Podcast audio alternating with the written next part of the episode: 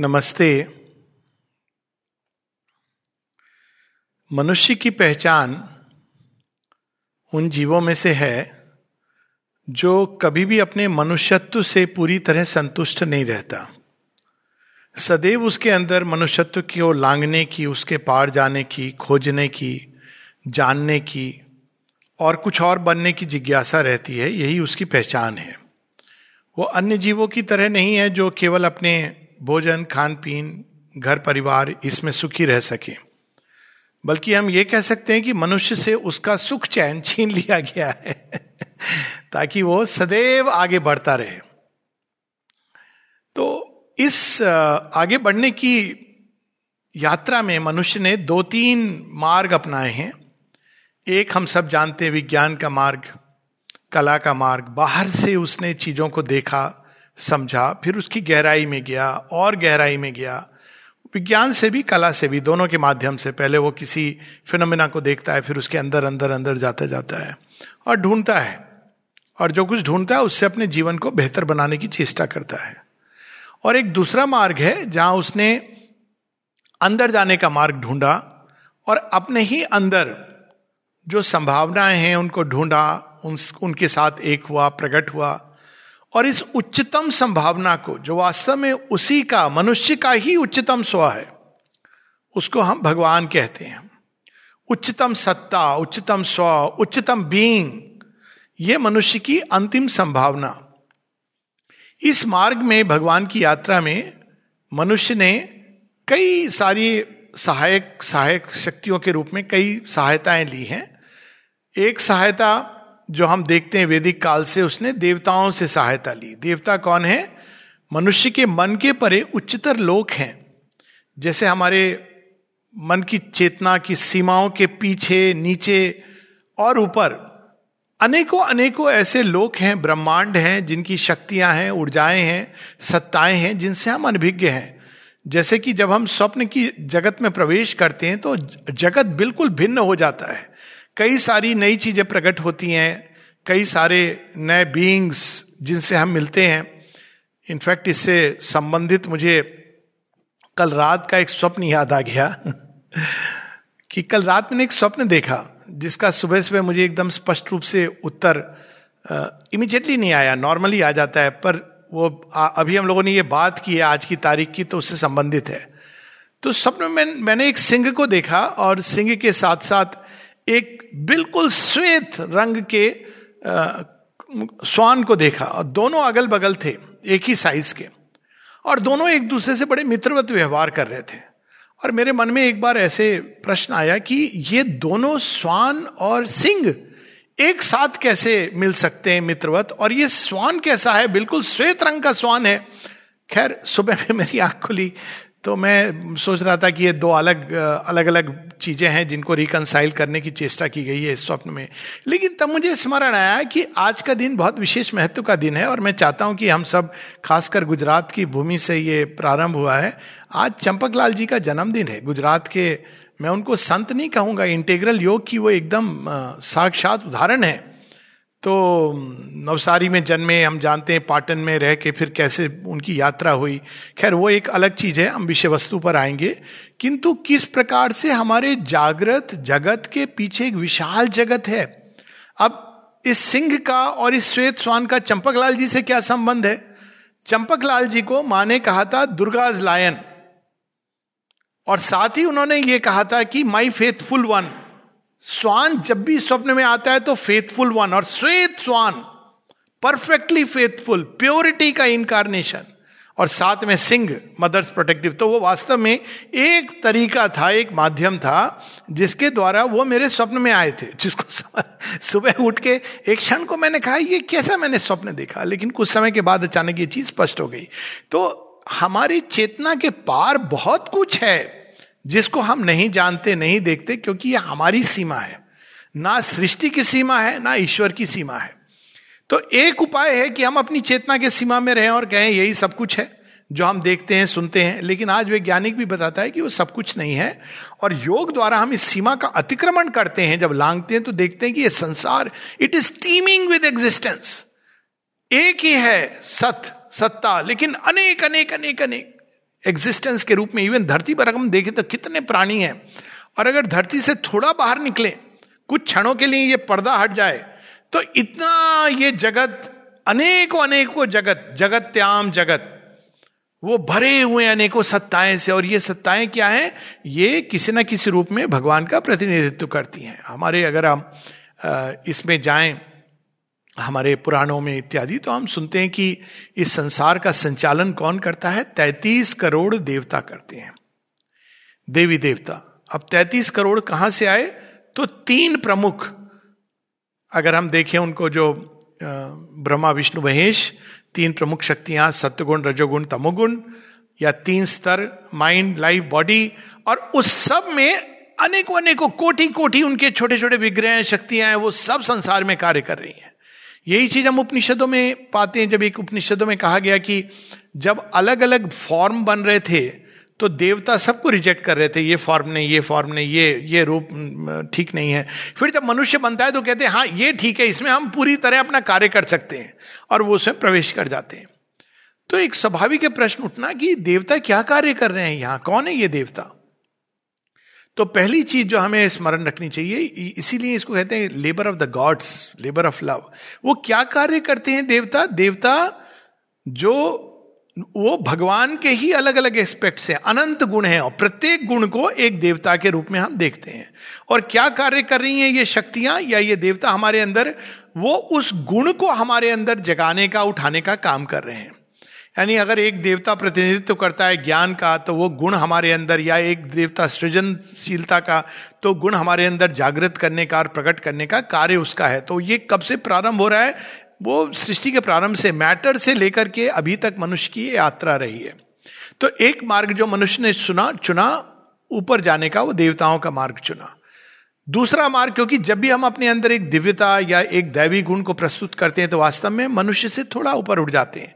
इसलिए कहा गया है कि देवताओं की तीन पहचान होती है। एक तो वे आप पलके नहीं झपकाते हैं, दूसरा उनकी छाया नहीं होती, तीसरा वो ज़मीन से थोड़ा ऊपर रहते हैं। ये ज़मीन से थोड़ा ऊपर रहना, यानी उनकी चेतना जड़ जगत से थोड़ी ऊपर रहती है। और पलक नहीं झपकाते, यानी अज्ञान नहीं होता है। तो इग्नोरेंस ये पलक झपकाना इज़ ए साइन की नॉलेज और इग्नोरेंस का प्ले है। तो वो पलक नहीं झपकाते हैं। They is a constant flow of knowledge और रोते नहीं है क्योंकि वो एकत्व में है, इसलिए उनको ग्रीफ नहीं होता है। तो ये देवताओं ने मिल करके इस संसार में उनका कार्य चल रहा है, रचना की है, और इनकी सहायता से मनुष्य ने आगे बढ़ने की अपना मार्ग खोला, आरोहण का मार्ग खोला। दूसरा एक मार्ग है जो वो स्वयं अपने अंदर जाता है, अपनी ही चैत्य सत्ता से गाइडेड होता हुआ और एक अलग अलग भूमि से पार होता हुआ वो भगवान को प्राप्त करता है, उसके अंदर का ही मार्ग। और इस मार्ग में अक्सर उसको सहायता के रूप में एक ह्यूमन गुरु एक मानवीय गुरु एक रिप्रेजेंटेटिव उसके जीवन में आता है, जो उसको आगे ले जाता है। और तीसरा मार्ग है स्वयं अवतार, जब भगवान स्वयं एक मानव रूप धारण करके आते हैं और वो उन उनकी भक्ति करता है या उनमें श्रद्धा रखता है और इस श्रद्धा मात्र से ही वो तर जाता है। तो ये नाना प्रकार के उपाय और नाना प्रकार के पथ के द्वारा मनुष्य जाता रहा है भगवान की ओर।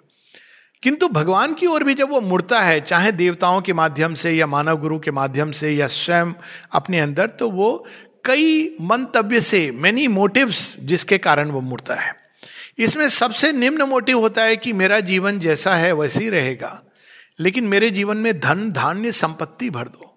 यानी मैं अपने, अब स्वयं को नहीं बदलूँगा, लेकिन कुछ ऐसा कर दो भगवान कि मेरे अंदर, मेरे घर के अंदर, मेरे जो प्रियजन हैं, उनकी देखभाल, यानी मैं मनुष्य ही रहूँगा और जो मेरी वृत्तियाँ वही रहेंगी, अहंकार मेरी सीमा रहेगी कामनाएँ मेरा पोषण करेंगी, लेकिन आप इसी में मेरी झोली भरते चले जाओ।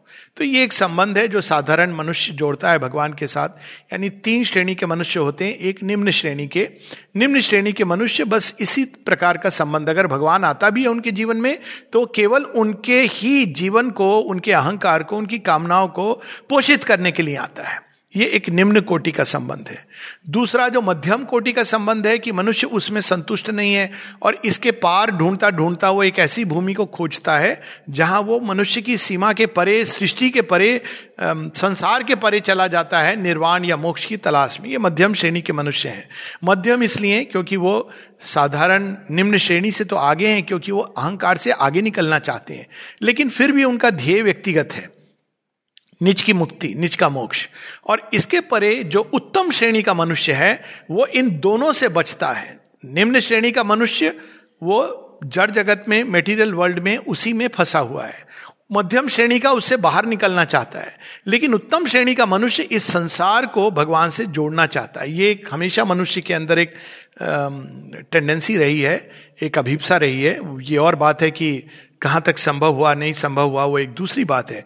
मनुष्य चाहता है कि कोई ऐसा तरीका हो कि अगर हम भगवान के साथ, ये संसार यदि वैसा हो जाए, यदि यहाँ का हर बच्चा कृष्ण हो जाए, हर नारी काली या राधा या पार्वती हो जाए, लक्ष्मी हो जाए तो कितना सुंदर रहे ये जगत। अगर ये संसार वैसा हो जाए जैसा कैलाश में सब एक साथ रहते हैं या जैसा वैकुंठ में वैभव है तो कितना सुंदर रहेगा। यदि इस संसार में माँ सरस्वती की और ब्रह्मा जी की सृजनशीलता आ जाए तो कितना सुंदर रहेगा। यदि श्री कृष्ण का आनंद और मुक्त रह करके आनंद जो श्री कृष्ण सिखाने आए थे और प्रेम और माधुर्य की धारा बहे सबके बीच में तो संसार कितना सुंदर होगा। तो ये उसके अंदर ये भाव रहा है और इसीलिए उसने अंदर जाके इन लोगों का भ्रमण भी किया, उनको देखा भी और उनको अपने लेखनी के द्वारा उसने पुस्तकों में और शब्दों में, लिपियों में बांधा कि हाँ एक ऐसी, ऐसा स्थान, एक ऐसा लोक है। लेकिन सृष्टि का मूल उद्देश्य नहीं, ये नहीं है। श्री अरविंद ये बताने आए हैं कि सृष्टि का मूल उद्देश्य वही है, जहाँ से वो निकली है, उसके जैसा बनना। और इसका अर्थ ये हुआ कि जो संसार भगवान से निकला है तो संसार भी भगवान की तरह, इसका एक एक बच्चा भगवान का स्वरूप बने। हम वैसे तो मानते हैं कि भगवान का स्वरूप है। जब बच्चा छोटा होता है तो हम कहते हैं भगवान का स्वरूप है। जब पाँच साल का होता है तो हम कहते हैं ये दुष्ट कहाँ से आ गया? पंद्रह साल का होता है तो हम कहते हैं शैतान का स्वरूप है। तो ये इसलिए क्योंकि क्योंकि वो मूल रूप में भगवान का स्वरूप है, लेकिन भगवान बना नहीं। ये सृष्टि बनी है दिव्य बनने के लिए। तो इस दिव्य सृष्टि की जो यात्रा है, वो शेरविंद बताते हैं कैसे पड़ाव पर पहुँच गई है, जहाँ अब हम इसको ओपनली इस बात को डिक्लेयर करके इस दिशा में जा सकते हैं। अब तक इस दिव्यता की यात्रा इस प्रकार से होती रही कि मनुष्य के अंदर सदगुणों का विकास, ये भी एक प्रकार से दैवी गुणों का विकास, जिसकी बात श्री कृष्ण करते हैं कि हमें अपने अंदर दैवी गुण विकसित करने चाहिए। इन गुणों के द्वारा हमने इस सृष्टि को अच्छा बनाने की चेष्टा की है। लेकिन एक मूलभूत कठिनाई ये रही है कि हम कितना भी इन गुणों का विकास करते हैं, हमारी सीमाएँ वही ईगो की सीमाएँ रहती हैं, और देवता जब काम भी करते हैं हमारे अंदर, हमारी चेतना में उतरकर संसार में ऐसे उदाहरण रहे हैं जहाँ देवताओं ने बिल्कुल मनुष्य के अंदर उतर के कार्य किया है अर्जुन फॉर इंस्टेंस इंद्र के पुत्र थे या युधिष्ठिर, धर्मराज के पुत्र थे, लेकिन देखिए उन, उनसे भी ऐसा अधर्म हो गया कि उन्होंने पासा, पासे पर उनको लगा दिया जो वास्तव में उनके थे ही नहीं चाहे वो पत्नी हो, भाई हो या राज्य हो। तो ये, क्योंकि मनुष्य की सीमा में ये कार्य करते हैं और ये सीमाओं में कार्य करते हुए कठिन होता है, फिर भी वो काम करते हैं मनुष्य के अंदर सदगुणों का, दैवी गुणों का विकास करने के लिए। लेकिन अब इसके नेक्स्ट स्टेप क्या है? देवत्व को की जगह दिव्यत्व को। यहाँ शेयरविन डिवाइन परफेक्शन की बात करते हैं दिव्य पूर्णता अब दिव्य पूर्णता को अगर हम एक सेंस में देखने की चेष्टा करें तो वो क्या है? एक उदाहरण के साथ हम लोग ले सकते हैं कि दक्षिणेश्वर का जब मंदिर बनने की कहानी है कि रानी रासमणी चाहती थी कि मैं काशी जाऊँ और वहाँ माता काली का दर्शन करूँ। और उनको स्वप्न में माँ काली प्रकट होती, कहती, तुझे वहाँ जाने की ज़रूरत नहीं है। तो यहीं पर एक मंदिर बना। ये कलकत्ते की बात है। तो यहीं पर एक मंदिर बना, दक्षिणेश्वर का मंदिर, जिस जिस नाम से हम जानते हैं, और मैं वहाँ आके वास करूँगी। तो वो वहीं बनाती हैं, मूर्ति आती है और श्री रामकृष्ण परमंश आते हैं और बाकी सब इस हिस्ट्री, वो एक लंबी कहानी है। तो अब ये मूर्ति क्या है, ये विग्रह क्या है? है तो मूर्त, लेकिन उसमें साक्षात पूरी की पूरी माँ काली का वास है। अब कोई भी उस विग्रह के पास जाता है और इस भाव से जब पूजा करता है कि हे माँ काली, मुझे इस प्रकार का जिस भी भाव से पूजा करता है तो उत्तर उसको माँ काली से मिलता है। तो ये कैसे हुआ? तो इसलिए हुआ क्योंकि वो जो दिव्य पूर्णता है, माँ काली का जो अपना सत्स्वरूप है, वो एक विग्रह में समा करके वही पूर्णता उस विग्रह के माध्यम से कार्य कर सकती है। तो यदि यह संभावना एक नॉन लिविंग विग्रह की है, जिसको हम मूर्ति कहते हैं, एक जड़ तत्व से बना हुआ, प्राण प्रतिष्ठा के द्वारा हम उसमें डिवाइन मदर को तंत्र में यही तंत्र साधना में यही होता है कि आप एक मूर्ति बनाते, दुर्गा पूजा होती है, जिसमें मूर्ति बन जाती है, सब बन जाता है, उसके बाद एक पृष्ठ होता है जो उस मूर्ति की प्राण प्रतिष्ठा करता है।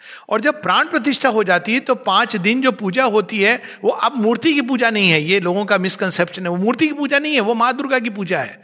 आप किसी से बोल करके देखो कि आप मूर्ति की पूजा, वो बोलेगा, नहीं, मैं तो माँ दुर्गा के पास, मैं जाके वहाँ पर साड़ी दे रही हूँ। माँ दुर्गा से कई बार लोग ये भूल जाते हैं, माँ शेरविंद के चित्र के साथ भी। वो माँ की, माँ का स्टैचू, या वो कहते हैं कि फ़ोटो।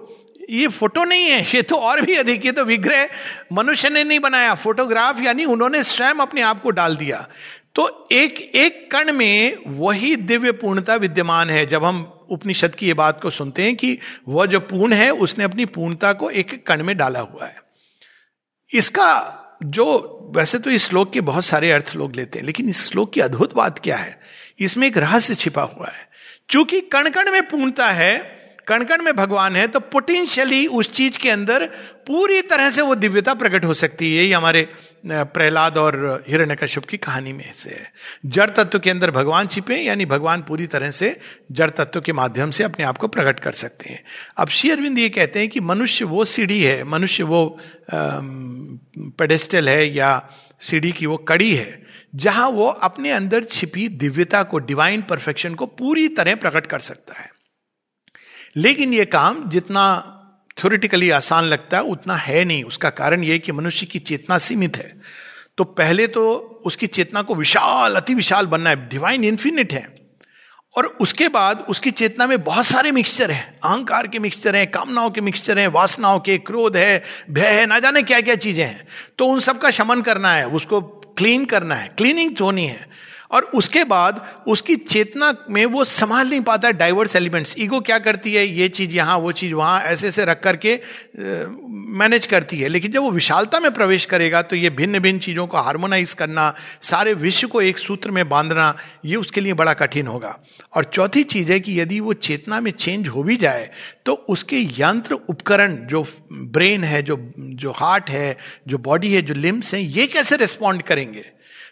दिव्य पूर्णता में भगवान और मनुष्य के बीच में चार सहायक शक्तियाँ हैं। यहाँ शेरविंद ये बता दें कि उस दिव्य पूर्णता की यात्रा में ये चार महाशक्तियाँ, ये एक ही डिवाइन मदर के फोर एस्पेक्ट्स हैं, वो संसार में कार्यरत हैं और किस लिए कार्यरत हैं? ताकि मनुष्य को, या हम यूँ कहें जड़ तत्व जड़ तत्व से वो कार्यरत हैं। अणु को जब हम देखते हैं तो उसकी परफेक्शन को देखते हैं। तो किसकी याद आती है? वो माँ सरस्वती की याद आती है। जब हम गैलेक्सीज को देखते हैं, अरे, कैसा बनाया है ये? ओरोविल तो डिवाइन मदर ने उसी प्लान पर ओरिजिनल प्लान औरविल का इज़ द मिल्की वे आप गैलेक्सी को देखिए सेम प्लान है, जो स्पाइरल है, घूम रहा है, वही चीज़ है औरविल की जो ओरिजिनल मैप है। लेकिन वो कैसे बनाया है, कैसे कंसीव किया है? डिवाइन मदर ने की, देखा जाए तो किसी ने ऐसा, जो शेरविंद कहते हैं the hand that sent Jupiter spinning through heaven spends all its cunning to fashion a curl छोटी से छोटी एक सीपी के अंदर भी क्या परफेक्शन है। और वही शक्ति हमारे अंदर, हमारे हार्ट को अगर हम देखें, वेंट्रिकल्स को देखें, ब्रेन की नर्व्स कैसे थॉट अभी भी जब हम लोग कह रहे हैं और सुन रहे हैं, ब्रेन के अंदर अनेकों अनेकों न्यूरॉन्स ट्रिगर हो रहे हैं। Millions and billions of neurons एक साथ। और ये हम कॉन्शियसली नहीं कर रहे हैं। कोई मनुष्य ऐसे नहीं कर सकता है कि अच्छा मैं बैठू, इस ब्रेन को ट्रिगर करूँगा, नहीं करूँ। नहीं कर सकता है। वो ऐसी लेट डाउन मशीनरी है कि उसका हार्ट धड़कना शुरू होता है गर्भ के अंदर और सत्तर, पचहत्तर तो खींचे ले जाता है। अनलेस कोई बहुत भी गड़बड़ करता आदमी तो भी खींच खींच के ले जाता है। तो ये कैसी मशीनरी है? तो तब हम देखते हैं कि ये तो महासरस्वती का काम है। लेकिन क्या ये एंड है? नहीं। क्योंकि ये तो देखा जाए तो ये एक प्रीलिमिनरी बेस है। इसके आगे जाना है।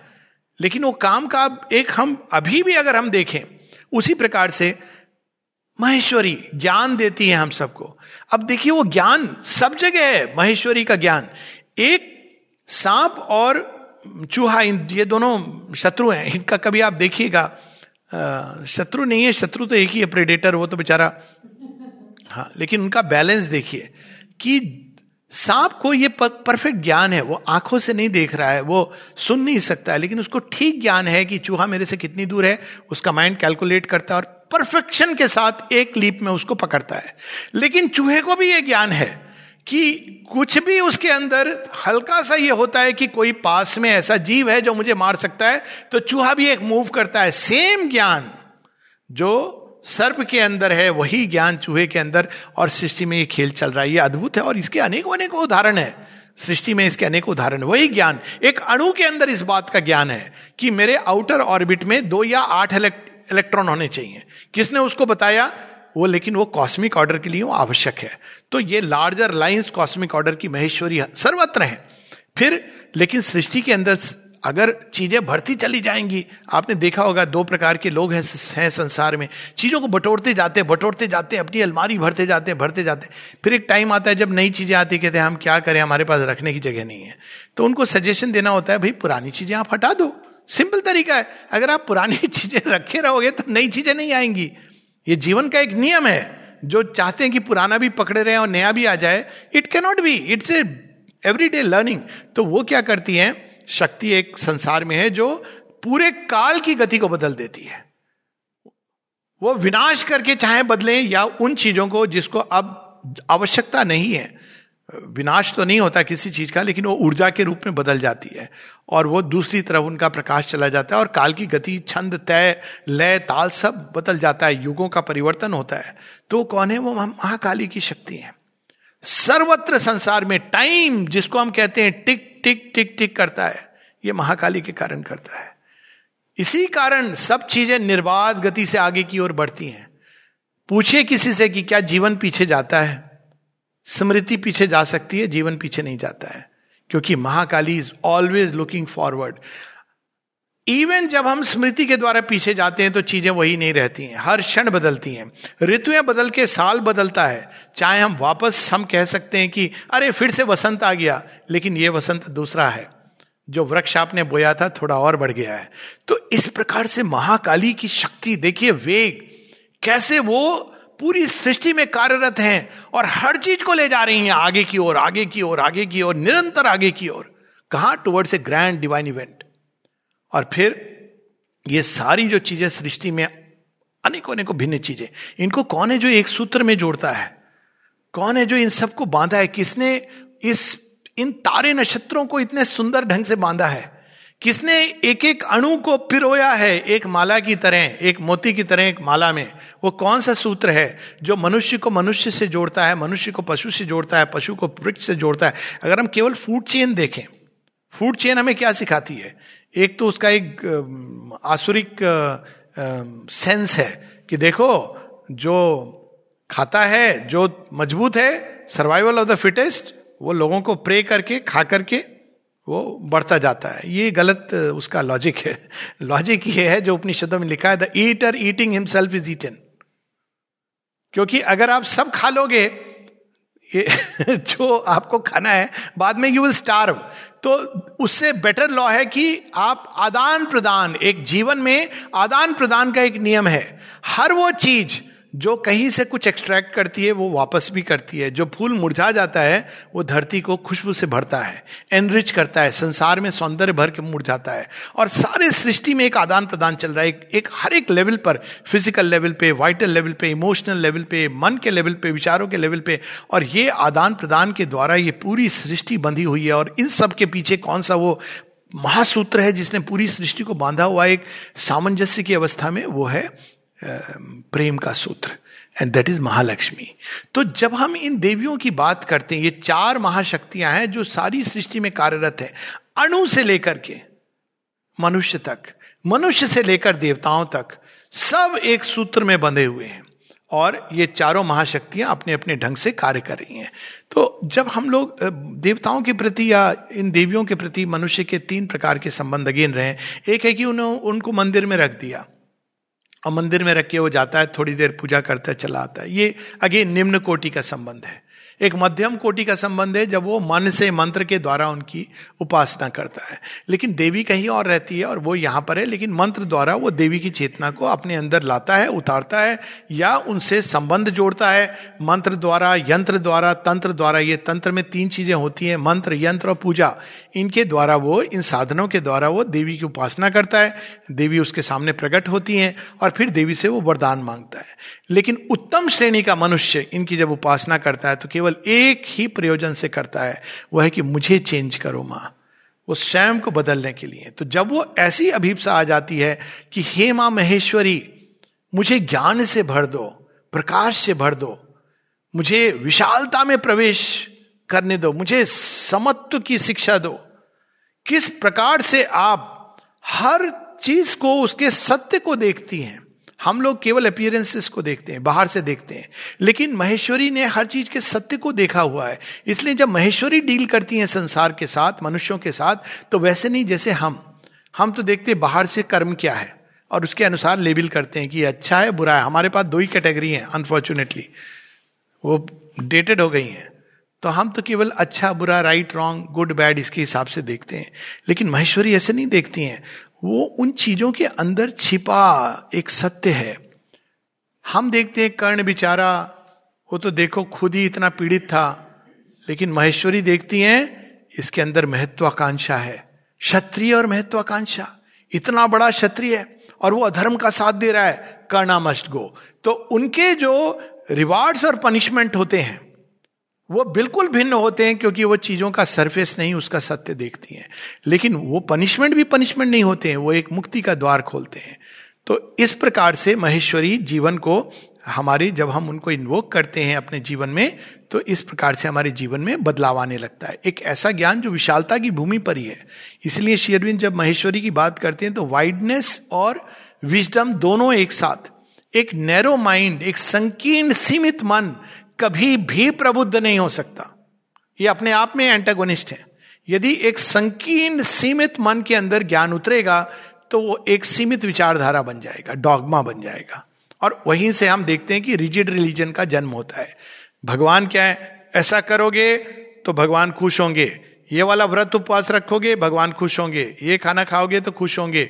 ये पूजा करोगे तो भगवान खुश होंगे। इट इज़ कॉल्ड डॉगमा क्योंकि वो सीमित मन है। लेकिन जब मन विशाल होता है तो हम बिल्कुल एक नई दृष्टि होती है। जैसे धरती पर रह के धरती जैसी दिखती है, वैसी स्पेस से नहीं दिखती है। स्पेस से वो एक दिखती है, अद्भुत दिखती है, अनोखी दिखती है।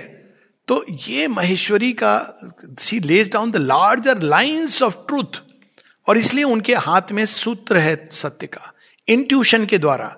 और यदि हम लोग भी माँ महेश्वरी की कृपा जब होती है तो हमें भी हर चीज़ का, व्यक्ति का, घटना का परिस्थितियों का, उसके पीछे छिपा जो सत्य है, हम उसको देख लेते हैं। तब हम भगवान के प्ले को समझते हैं। नहीं तो हम लोग हमेशा, अरे, भगवान ने इसके साथ ऐसा क्यों किया? सुदामा को गरीब क्यों बनाया? और यू नो उद्धव ने, उद्धव कर्मन की गति न्यारी, उज्जवल पंख दिए बगले को, कोयल कही विधिकारी अच्छा हुआ। अब वो तो उद्धव जी ने तो ये प्रश्न कर दिया। अब अगर कोयल को उजला शरीर भी दे देते और कंठ भी सुंदर दे देते तो वो तो प्राइड में ही चली जाती। लेकिन उज्जवल पंख दिए बगरे को कोयल कही विधिकारी मूरख मूरख राज करत हैं, पंडित विरत भिकारी ये प्रश्न का उत्तर जब महेश्वरी के संपर्क में आएँगे, तब आप जान जाएँगे कि जो राजा है, वो तो सबसे बड़ा भिकारी है। आप देखिए, सारे मंत्री सब कितने बंधे हैं। जाके भीख मांगते, मुझे एक वोट दे दो प्लीज़ दे दो। उसके बाद धन दौलत है, लेकिन उनको देखिए जब सिक्योरिटी के साथ निकलते हैं, बेचारे सड़क पर रुक के गोलगप्पा भी नहीं खा सकते हैं ठीक से। बात नहीं कर सकते नॉर्मल ड्रेस नहीं, वो चाहे भी तो उनको हमेशा एक प्रकार का वस्त्र पहनना है जो इंप्रेस करेगा लोगों को। उनकी अपनी ज़िंदगी नहीं है।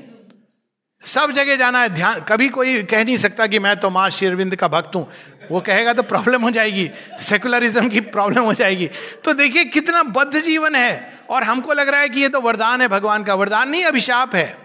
माँ कई बार कहती हैं कि लोग समझते हैं कि outer richness she says it is more of an a curse तो जब महेश्वरी की दृष्टि से देखते हैं तो हम देखते हैं जिसको हम वरदान समझते थे, वो तो अभिशाप है।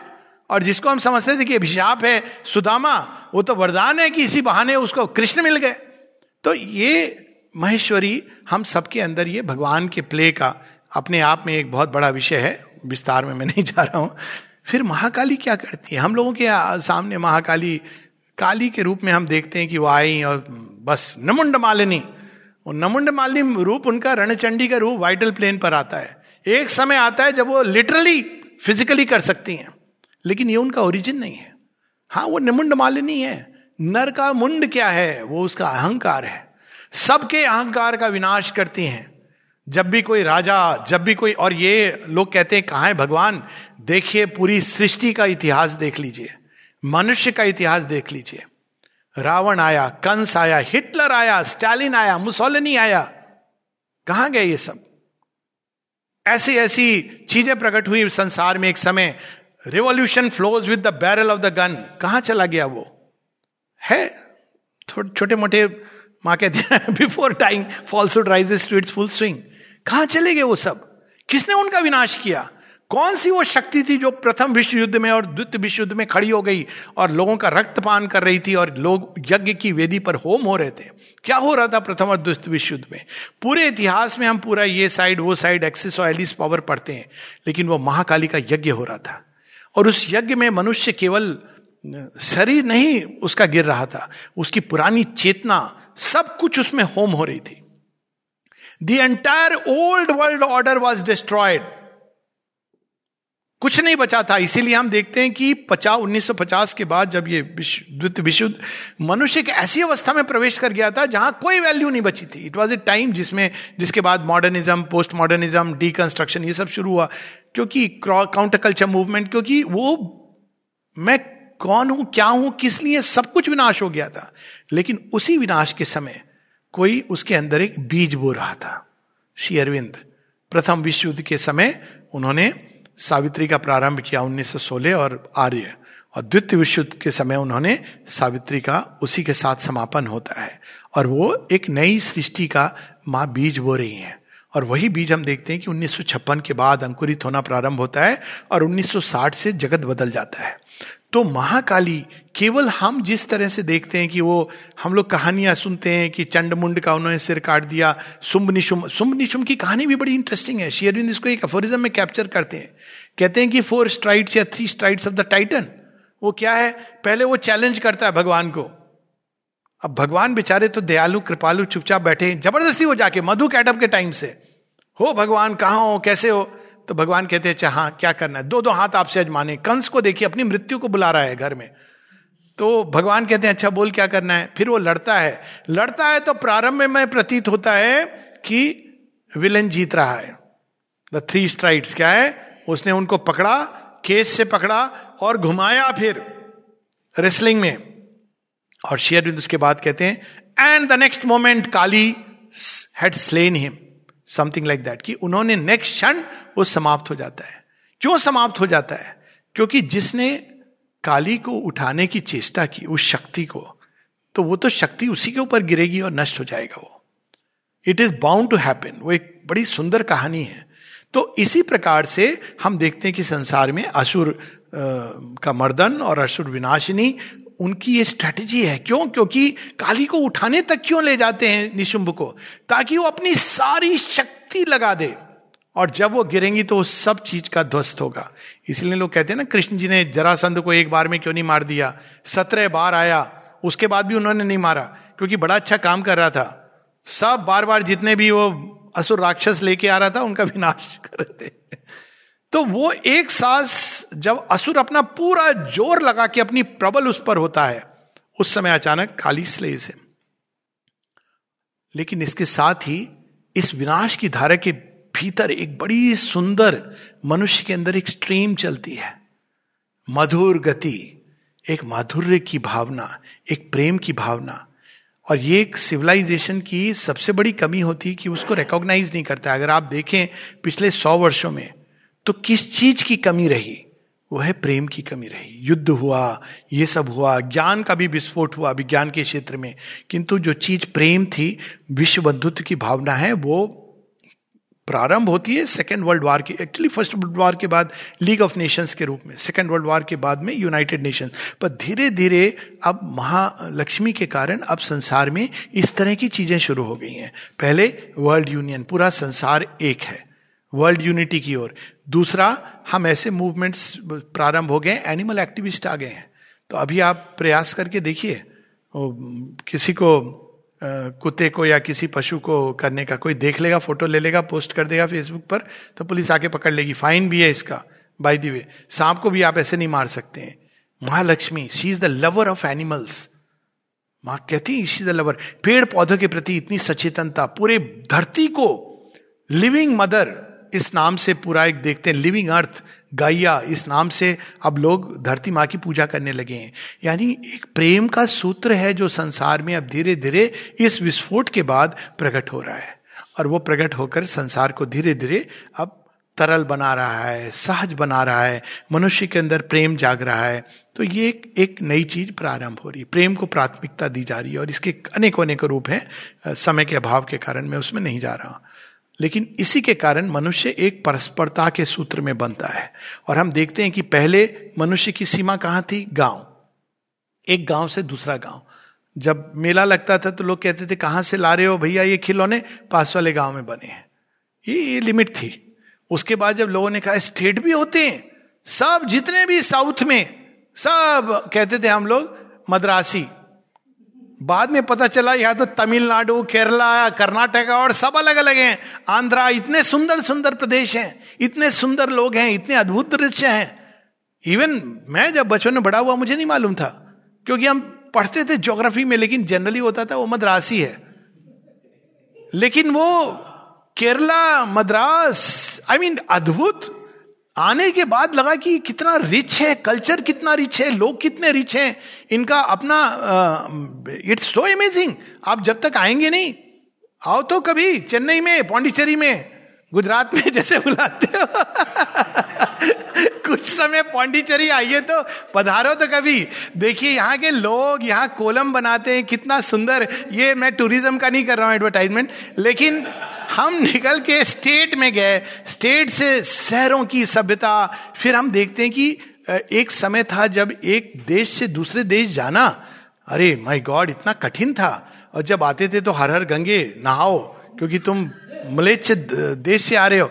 अब लोग इंटर कॉन्टिनेंटल विवाह टेक्नोलॉजी सुबह में आप दिल्ली में काबली छोला खा रहे हो, शाम को इटली में पिज्जा खा रहे हो, ये लाइफ इतनी भिन्न हो गई।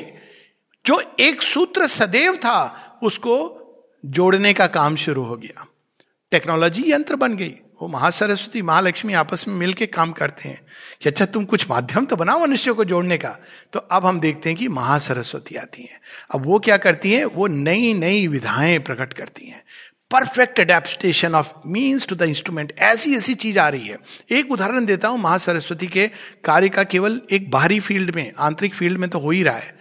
बाहरी फ़ील्ड में वो क्या करती हैं? एक समय पहले जब आपके शरीर में कोई रोग हो गया, एक पार्ट में पाँव में हो गया तो लोग क्या करते थे? एम्पुटेशन कर दो। और कैसे काटा जाता था पाँव? अगर आप देखेंगे तो आप उसके नीचे लिखा आना चाहिए, हॉरर सीन है ये। पर लिटरली ये सर्जन करते थे कि वो आप लिटा दिया, ऊपर से एक सौ होती थी, वो क्या जो भी वो नीचे गिरेगी और कट जाएगा पाँव। अब वो करना पड़ता था। अब बाद में एनेस्थीसिया आया, ये सारी चीज़ें बहुत कई सौ साल पहले की बात कर रहा हूँ मैं। फिर धीरे धीरे अब सर्जरी आई। सर्जरी के लिए इंस्ट्रूमेंट आए आप उसको। अब धीरे धीरे हम किस युग में जा रहे हैं? Painless surgery. आप क्या लेजर से काट सकते हो? क्या आप अल्ट्रासाउंड से अंदर जाके स्टोन्स को डिजोल्व कर सकते हो? ये क्या है? ये महासरस्वती नई विधाएँ प्रकट कर रही हैं, नई संभावनाएँ। एक समय आएगा जब हम कहेंगे संगीत के द्वारा हील कर सकते हो, प्रकाश के द्वारा हील कर सकते हो। और 20 साल 30 साल बाद जो बच्चे मेडिसिन पढ़ेंगे, वो कहेंगे, कितने क्रूर थे हमारे वो दादाजी जो डॉक्टर थे। वो एक्चुअली इतनी भयंकर दवाइयाँ देते थे साइड इफ़ेक्ट वाली। हम तो प्रकाश में बैठ के हील कर लेते हैं और संगीत के माध्यम से हील कर लेते हैं। ये किसी डॉक्टर पे आक्षेप नहीं है, मैं स्वयं एक डॉक्टर हूँ so I am making fun of myself लेकिन कहने का अर्थ ये कि भविष्य में महासरस्वती जो विधाएँ प्रकट करती हैं विद्याएँ प्रकट करती हैं। विधाएँ भी वर्ड वैलिड है। मुझे किसी ने बताया, आप विधा शब्द यूज़ कर रहे थे, विधा, विद्या दोनों यूज़ करते हैं। तो vidya is the one form the actual vidha is the actual technique या कला। तो वो प्रकट करती हैं इस संसार में, और वो नए नए इंस्ट्रूमेंट संसार में लाती हैं ताकि हम संसार को सुंदर बना सकें। कितना सुंदर हो अगर लेजर की बीम के द्वारा सारी सर्जरी हो। आपको ब्लीडिंग नहीं हो, ये नहीं हो, कितनी सुंदर होगा। तो अब उस दिशा में संसार जा रहा है, लेकिन वहाँ तक काफ़ी नहीं है। ये बाहर की टेक्नोलॉजी जो महासरस्वती का रियल काम अब जो हो रहा है, इसीलिए इस युग को महासरस्वती का युग कहा गया। ये परफेक्शन का युग है सिक्स सिग्मा का युग है। अब ये ऐसा युग है जहाँ हम एक इम्परफेक्ट लाइफ या कोई भी चीज़ आप मार्केट का ये तो एक एक फ़ायदा हुआ, कई नुकसान हुए हो, लेकिन आपको परफेक्शन की ओर जाना है। हर व्यक्ति अपने जीवन में परफेक्शन, यहाँ तक कि बच्चा आपको कह देगा कि, पापा, आप खुद झूठ बोलते हो, लेकिन आप मुझे कह रहे हो सच बोलो। तो ये क्या है उसने आपके अंदर एक दोष, क्रिटिसिज्म, ये सब अनेक अनेक रूप से वो मनुष्य को परफेक्शन की दिशा में प्रेरित कर रही हैं। और ये परफेक्शन की दिशा में जो उनका प्रारंभ हुआ है, इसका जो अंतिम समापन है, वो शरीर के रूपांतरण के साथ होगा। ये पूरे शरीर के अंदर एक हलचल और प्रकंपन हो रहा है, जिसको हम नहीं समझ पा रहे बाहर से वो कई रोगों का रूप ले रहा है। ये रोग, वो रोग, नए रोग। कोरोना काल जिसकी बात हो रही थी। कोरोना क्या है? एक चैलेंज है। इस चैलेंज के पीछे जहाँ एक और महाकाली इवन एडवर्स फोर्सेस को यूज़ कर रही है। चैलेंज करना है, ठीक है, करो। दूसरी ओर महासरस्वती मनुष्य के अंदर एक नई संभावना को जन्म दे रही है जिसको हम नहीं जानते हैं। अल्टीमेटली हम सब immunology and neuro immune modulator और साइकोलॉजी um, और उसके साथ इम्यूनोलॉजी जो जुड़ी है we'll go in that direction कि हम अपने विचार के साथ कैसे ट्यूमर्स को मॉडिफाई कर सकते हैं। इट्स ए बिग चैप्टर लेकिन अल्टीमेटली मनुष्य के अंदर नई क्षमताएँ मनुष्य के अंदर नई संभावनाएँ उसके शरीर के यंत्र उपकरण इनको रीशेप करना रीमॉडल करना ये काम महासरस्वती का है। तो जब इस तरह से हमारा दर्शन, हम विजन से देखने लगते हैं संसार को, तब हम भगवान केवल मंदिर में हैं, उनसे जाके हमने एक मूर्ति बन गई, उसमें चार हाथ है, दस हाथ है। अब हम उससे कहीं आगे मनुष्य आ गया है अब उसको, इनको अपने अंदर धारण करना है, और यही उनकी पूजा है। पुराने समय में पूजा बाहर होती थी, फिर मन की पूजा। अब ये पूजा का अवसर है, जब हम उनको अपने अंदर जीवन में उतारें और उसमें बहुत क्विकली हम लोग, बहुत ही पाँच मिनट में इन चारों के थोड़े थोड़े पढ़ते हुए चलेंगे।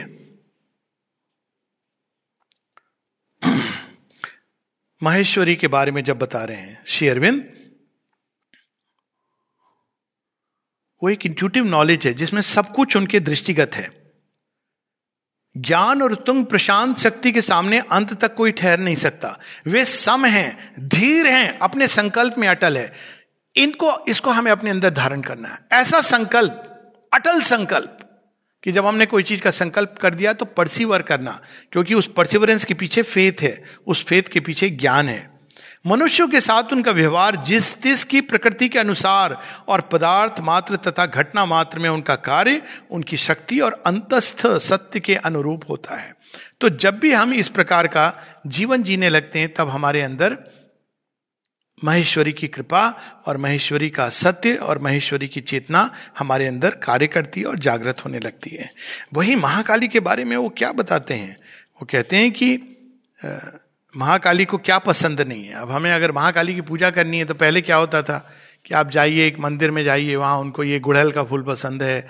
दुर्गा जी को, काली जी को भी लोग कहते हैं, वहाँ ये जाके ये ऑफ़र कर दो, वो ऑफ़र कर दो। लेकिन महाकाली के सामने क्या ऑफरिंग करनी होती है? वहाँ तो वो कहती है, मुंडो दे, मुंड दे अपना। क्या मतलब मुंड कैसे दे हम? वो कहती है, अपना अहंकार दे। दे उसको, दे सकता है, तेरे अंदर इतनी हिम्मत है। कि तू अभी भी अपने नेम और सरनेम से चिपका हुआ अपने पूरी आइडेंटिटी को एक विजिटिंग कार्ड में सीमित करके रख रहा है। क्या तू कह सकता है कि मैं तेरी संतान हूँ? माँ, तब वो ये मांगती हैं और वो क्या कहती हैं?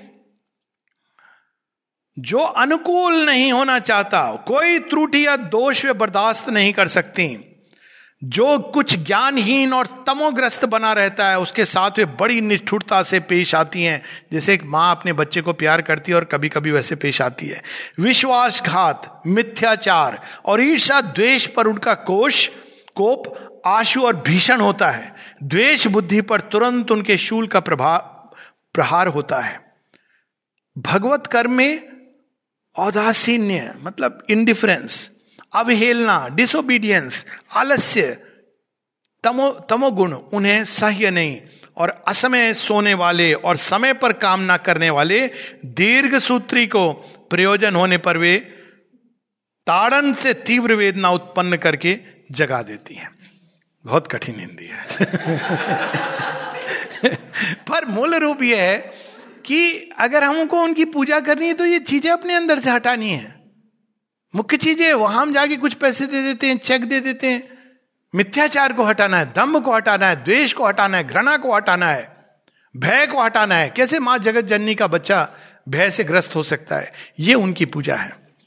वहीं जब वो माँ लक्ष्मी की बात करती हैं तो हम लोग सोचते हैं, महालक्ष्मी कौन है? धन दौलत की देवी। माता जी कहती हैं, बिल्कुल नहीं। कोई ज़रूरी नहीं कि महालक्ष्मी का जो पुजारी है, वो बहुत अमीर हो। वो बाहर से संपदा नहीं, लेकिन असली अमीर किसी ने बड़े सुंदर ढंग से कहा है। अमीर वो नहीं है जो उसके बैंक में कितना पैसा, अमीर वो है जो अपनी जेब से सब कुछ निकाल के दे सकता है। आप कितना दे सकते हो, वही आपका सामर्थ्य है। जो आपके बैंक में है, वो तो आपके बच्चे उसको लूट करके खत्म कर देंगे। तो जो देने का भाव है जेनरोसिटी का भाव है जिसके अंदर ये प्रेम माधुर्य वो इस ये सोच के नहीं देता कि मुझे क्या इससे लाभ होगा।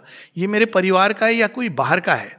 वो इसलिए देता है क्योंकि वो कार्य आवश्यक है। यही तो है आदान प्रदान सृष्टि के अंदर कि वो ये सोच के नहीं दे, देता कि इससे मुझे क्या मिलने वाला है। तो यही वो प्रेम वो माधुर्य तो उनको क्या पसंद है? उनको ये सब पसंद है। और इसको शेरविंद कहते हैं कि मोहिनी शक्ति और उनको क्या पसंद है? महालक्ष्मी को प्रसन्न करने का अनुष्ठान निगूढ़ जगत आनंद के छंदों के साथ जीवन मिल जाता है। अच्छा तो उन्हें क्या पसंद है? जो कुछ कुत्सित, गर्हित, घृणित है, जो कुछ निस्तेज, मलिन व असुचि है, जो निर्दय और दुर्मुख है, वो उनके आगमन का प्रतिरोधी है। जहाँ प्रेम नहीं, सौंदर्य नहीं और इनके होने की गुंजाइश भी नहीं, वहाँ वे नहीं आया करती। जहाँ प्रेम और सौंदर्य घृणित पदार्थों से मिलकर कुरूप बन जाते हैं, वहाँ से वे तुरंत अपना मुँह फेर लेती हैं और विदा होती हैं। तो वो क्या है? वो घृणित पदार्थ, घृणा, द्वेष ईर्षा इत्यादि। तो उनकी पूजा सौंदर्य प्रेम से होती है। और ये सौंदर्य let's reorient cleanliness is godliness ये गांधी जी का तो बहुत बाद में है। वो तो केवल बाहर क्लेनलीनेस की बात करते हैं। हमारे ओरिजिनल उसमें Mahalakshmi is the goddess of beauty और वो ब्यूटी में क्लेनलीनेस एक छोटा सा हिस्सा है। तो हम बाहर की क्लेनलीनेस तो ठीक है। बहुत ज़रूरी है। लेकिन हम ये स्मरण रखें कि महालक्ष्मी को हमारे विचारों की क्लेनलीनेस हमारे भावों के अंदर मलिनता, द्वेष, बाहर से हम कितने भी अच्छे लग रहे हो। हमने मुखौटा फॉल्सूट ने हम सबको पहनाया हुआ है। हमको बहुत पसंद है। लेकिन हमारे अंदर हमारे भाव कैसे हैं, हमारे विचार कैसे हैं, हमारे कर्म के पीछे संकल्प कैसे हैं, ये वो देखती हैं। और फाइनली महासरस्वती की पूजा कैसे होती है, वो भी ऐसे बताती हैं कि वे एक मित्र हैं, मित्रवत हैं महासरस्वती और ये शक्ति ही समस्त लोगों की समर्थ, अक्लांत, सावधान, सुनिपुण निर्माण कर्त्री व्यवस्थापिका, शासिका प्रयोग ज्ञानवती कलावती और लोकाभिभावक स्त्री हैं। यानी कहने का अर्थ है कि इसको जब हम कोई भी काम करते हैं तो जब कैजुअली करते हैं, कोई स्पीच कैजुअल स्पीच मैं उदाहरण नहीं दे सकता, कई लोग ऐसे इस तरह से बातें करते कैजुअल उनके जेस्टर्स भी ऐसे हो। भारत की सभ्यता देखिए, नमस्ते, प्रणाम, हमारी वाणी में भी हम वो सत्यम वद, प्रियम वद, ये हम, हमारी कल्चर है, जिससे हमने, हम बड़े हुए हैं। ये सब महासरस्वती एक एक एक्ट में हमारे, एक परफेक्शन एक ब्यूटी एक ऐसा हो कि जब हम प्रणाम करें तो लगे कि हम जुड़ गए उससे, और जब हम कहते हैं, हाय तो लगता है कि तुम जाओ। बहुत हो गया। और जब हम कहते हैं नमस्ते तो लगता है, आइए, आपका हम, आपके अंदर के छिपे भगवान को हम नमन कर रहे हैं। तो हर एक चीज़ में जब कोई काम करते हैं तो कील को ठोकते हैं तो पत्थर से नहीं ठोकना है। एक उसके लिए करेक्ट हैमर ये भी नहीं कि कोई सा भी हथौड़ा उठा लो, हाथ ही टूट जाएगा हमारा। तो हर चीज़ के लिए एक करेक्ट इक्विपमेंट करेक्ट इंस्ट्रूमेंट हर चीज़ के लिए। और एक एक क्षेत्र में हमें उस करेक्ट चीज़ का जो एडेप्टेशन संस्थापना, कोई भी आयोजन है, आप देखिए किस तरह से कभी कोई तख्त टूट जाता है, कभी कोई माला खरीद के लिए आया बाज़ार से, ये कहा हम भगवान की, हम हम, हमारा, हमारी संस्कृति ऐसी नहीं थी। आप देखिए एक बड़ी सुंदर पिक्चर थी, उसके साथ हम समाप्त करेंगे इसके बाद टाइम हो गया। तो उस पिक्चर में एक, दो चोर हैं तो एक चोर घर के अंदर प्रवेश करता है, पुराने जमाने की है, पुराने समय का दिखाया है। तो चोर प्रवेश करता है, सुर, वो भेद करके। तो चोरी करके बाहर निकलता है। तो जो नौसिखिया चोर है उसके साथ, वो एक्सपर्ट चोर से कहता है, चलो चलो, जल्दी भाग। बोला, नहीं नहीं, ऐसे कैसे? कहते, क्यों, आप क्या करना है? कहते, इसको मुझे दीवार को बहुत सुंदर ढंग से बनाना है। वो घे, ये गोल देखो, तुमने तोड़ा तुमने तोड़ा था ना, ये ढंग से नहीं तोड़ा था। कहते, पकड़ लेंगे लोग। कहते, पकड़ने की चिंता मुझे नहीं है। मुझे चिंता ये है कि देखने वाले मेरा नाम बदनाम होगा कि इस चोर ने कैसे ये तोड़ा है। अब देखिए कि एक एक चीज़ के अंदर इस तरह से चले जाना। एक एक अगर हम भारत के पुराने एक मसाला, भारत की पाक कला में, कला केवल बाहर की कला नहीं, पाक कला एक एक मसाले का जस्ट मेजर इवन जब भोजन परोसा जाता है, ये हर चीज़ में महासरस्वती है। इसीलिए सारे संसार में जो व्यवस्था है, अभी ये जूम हम लोग जो मीटिंग कर रहे हैं ये सब महासरस्वती। तो उसमें परफेक्शन हर चीज़ सही समय, सही ढंग से तो ये सारा उनका कार्य हमारे अंदर हो रहा है। और मनुष्य को इनके ही मार्ग से, वो हमें गढ़ रही हैं परफेक्शन की ओर। जब ये सब कुछ, चारों महाशक्तियाँ, ये सारे हमारे पार्ट्स को, मन को, प्राण को, हृदय को और शरीर को इस तरह से तैयार कर लेंगी, तब हम वास्तव में तैयार होंगे जगन माता के डायरेक्ट एक्शन के लिए। तो जब हम माँ की ओर मुड़ते हैं और परफेक्शन के अभिप्सु होते हैं तो पहले ये आता है, हम इस स्टेप को स्किप नहीं कर सकते हैं। एक अंत में कहानी चंपक लाल जी की, जिनके अंदर हम देखते हैं कि ये चारों चीज़ें कितने सुंदर ढंग से जुड़ी थी। चंपक लाल जी ने किताबें नहीं पढ़ी थी, लेकिन चंपक लाल जी को ऐसा ज्ञान था, इंट्यूटिवली एक दृष्टि में देख करके वो जान जाते थे कि ये व्यक्ति कौन है, क्यों आया है। एक कहानी मुझे याद है, जब कई सारी उनके सामने मैंने देखी हैं पर एक कोई उनके पास गया, कहा, स्वप्न में मुझे आया है कि मीट चंपक लाल ही गिव भी सम वर्क इन दी आश्रम चंपक लाल जी ने एक फूल दिया और कहा, गो। और वो देख गए थे किसी ने पूछा चंपक लाल जी, वो तो इतना ड्रीम तो उन्हें लिख करके बताया, बोला कि माँ ने मुझे नहीं कहा है ये। ही न्यू वो ज्ञान है। ज्ञान किताब का ज्ञान नहीं है। डायरेक्टली उनको डायरेक्ट इंट्यूशन काम करती थी। ये ज्ञान है महेश्वरी का, वो प्रकाश उनके अंदर। कोई उनको डिसीव नहीं कर सकता था। बडी have seen Champaklal ji work in so many ways even closely I have seen आप उनको डिसीव धोखा नहीं दे सकते हो, क्योंकि उनके अंदर वो महेश्वरी की शक्ति कार्यरत है। महाकाली की शक्ति। एक बार उनका जब रौद्र रूप, कुछ लोग जानते होंगे, जब एक जगह गए, जहाँ रिलिक्स थे शेयरविंद के, और वहाँ बहुत सारे देवी देवता, ये सब फ़ोटो वोटो लगी थी। चंपक लाल जी जाके उन्होंने एक एक फ़ोटो को उठा करके स्टार्टेड थ्रोइंग अब वहाँ के लोग बड़े परेशान किए, क्या कर रहे हैं?